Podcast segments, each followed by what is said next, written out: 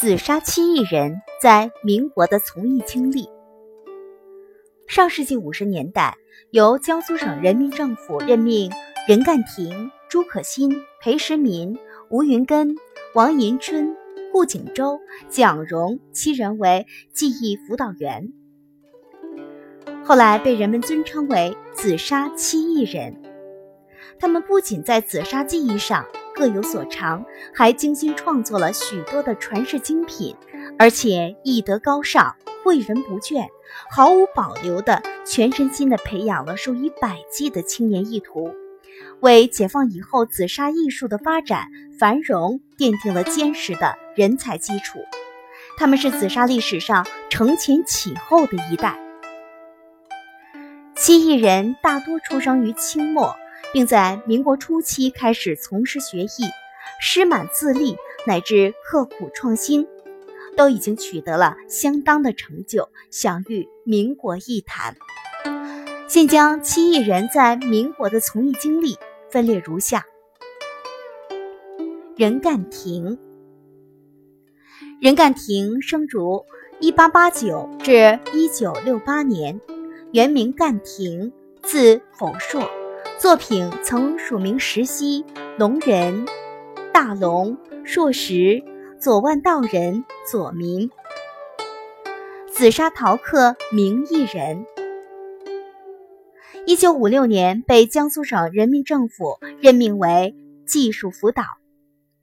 任干庭出生于宜兴鹿平，幼年不幸家道中落，只读过三年私塾，自幼喜爱书画。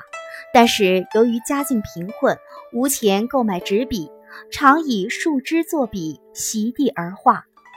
十五岁就学于宜兴有名的画师、陶刻、彩绘名家卢兰芳，并得到其师兄陈少廷以及陶刻名家邵云如的指点帮助。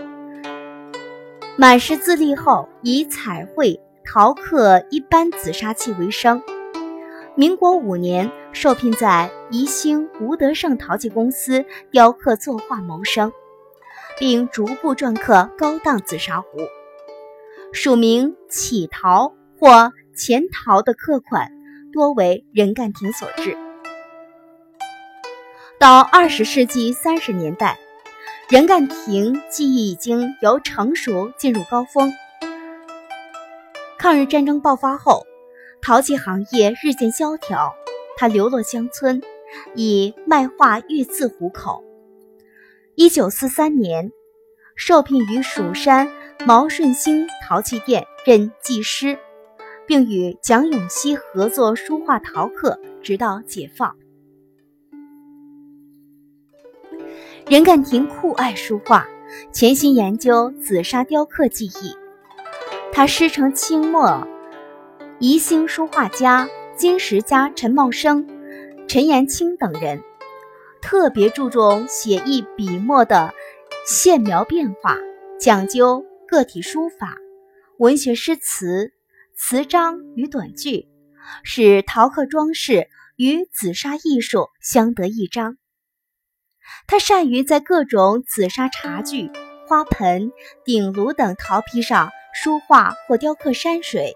金石锁、花卉、翎毛等，无不生动雅致。他雕刻的书法比例穷尽，铁画银钩，刀锋灵秀，针草隶篆各具风格，尤以大篆和古隶见长。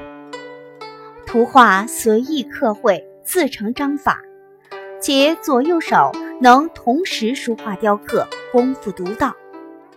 装饰。成对紫砂花瓶时，左右开弓，布局对称，是他的独门绝技。